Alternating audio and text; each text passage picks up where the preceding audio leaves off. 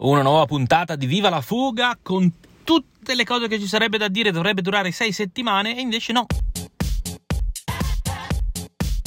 Perché è vero che di corse ce ne sono state tante da quando abbiamo finito di fare le nostre pilloline del Tour de France, c'è stato un mese e mezzo, due mesi di corse, e... ma no, non ne prendiamo atto, parliamo invece degli imminenti campionati del mondo, lato maschile, in questo momento non me le vogliano le ragazze vi dedicheremo puntata a parte. Si è conclusa la Vuelta d'Espagna, vinta da Renko e Venepool, e quindi tendenzialmente chi esce dalla Vuelta ha un po' di marcia in più, perché una corsa di tre settimane ti mette ritmo nelle gambe tale da avere un passo buono. Renko ha dominato in lungo e in largo questa Vuelta, quindi lo mettiamo di diritto nei favoriti del campionato del mondo, anche perché tendenzialmente è più corridore da corse di un giorno che corridore da corse a tappe, quindi figuriamoci se vince una corsa a tappe da tre settimane che passo possa avere. Un altro che esce dalla Vuelta, secondo me, in condizione crescente e che per quanto possa essere anche un corridore da corse a tappe teorico, è il campione olimpico, quindi delle corse di un giorno, Richard Carapaz che di tappe ne vince tre e che fa un grande, bello e ottimo lavoro. Lo metto nei diretti interessati. Passando dall'altra parte del mondo si è corso il Gran Premio del Quebec, vinto, indovinate da chi? Da Tadej Pogacar, in volata su un gruppo ristretto su Wout van Aert, Bagioli, nella fuga da 5 c'era anche Goudou, perché mi sono anche domandato ma la Francia senza la Philippe che probabilmente non ce la fa ad andare al mondiale per la caduta alla Vuelta, chi mette un po' nelle pesti, tipo noi, forse Goudou potrebbe essere un buon cavallo. Per noi c'è Bagioli che potrebbe essere un buon cavallo, ma dell'Italia ne parlo, ne parlo dopo. Mm, vittoria di Tadej Pogacar, che non è nuovo alle vittorie nelle gare di un giorno, lo abbiamo visto bene, eh, che, che, che, potenza che ha e che classe che ha, quindi diretto favorito anche Tadej Pogacar lo è naturalmente di diritto, secondo me, diritto di nascita, Vought Van Aert, perché dopo un Tour de France pazzesco, ma dopo aver dimostrato di essere un corridore da corse a tappe brevi, che può far bene in corse a tappe di tre settimane, laddove si pensa alla classifica punti e alle vittorie di tappa, forse non alla classifica generale, ma comunque vi- vince ovunque, ha vinto in salita, ha vinto a cronometro, ha vinto in volata, ha vinto in tutti i modi, Vought Van Aert di diritto va nel, nei favoriti del campionato del mondo, anche perché lo ha dichiarato come obiettivo di fine stagione.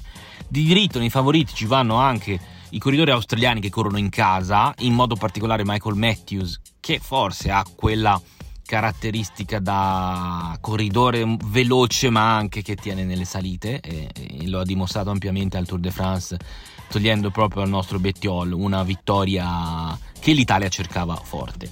Proprio parlando d'Italia andiamo a dare una scorsa a quelli che il commissario tecnico Bennati ha dichiarato essere convocati dal palco del Jova Beach Party. Ora lasciamo perdere questo fatto. Albanese Ballerini, Bagioli, Battistella, Bettiol, Conci, Covi, Nizzolo, Oldani, Pasqualon, Rota, Trentin, Zana e poi abbiamo Sobrero e Affini. Se Sobrero e Affini sono, credo, principalmente per la cronometro, come dovrebbe essere giusto che sia, negli altri bisogna effettuare una scrematura, lasciando stare l'intoccabile Bettiol a detta del commissario tecnico, tutti gli altri possono essere scremati. Ora penso che anche Bagioli non, non potrà essere toccato, ma manco Trentin, probabilmente manco Zana, Nizzolo, forse è meglio averlo che non averlo. È, è, complicato. È vero che non abbiamo una squadra di grande eccellenza, non abbiamo una squadra di grandi vincitori, di grandi vincenti ma di corridori vinci- vincitori e vincenti ne abbiamo un po', insomma, a partire dallo stesso Bettiol che un Giro delle Fiandre l'ha vinto nel 2019, non 50 anni fa. Lo stesso Nizzolo che due anni fa era campione europeo, non è l'ultimo degli arrivati, insomma.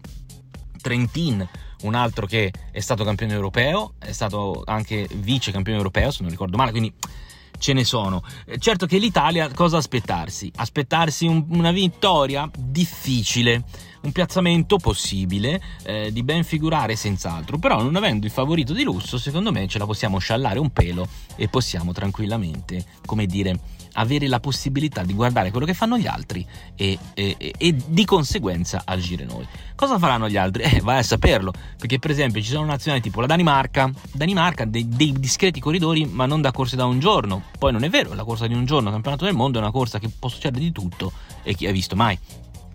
E Tra tutti questi non ho menzionato l'Olanda. Mathieu Van Der Poel, che dovrebbe essere il faro dell'Olanda, non lo si vede in corsa dal, dal ritiro del Tour de France, ma se vogliamo non lo si vede in corsa con partecipazione e convinzione dalla fine del Giro d'Italia.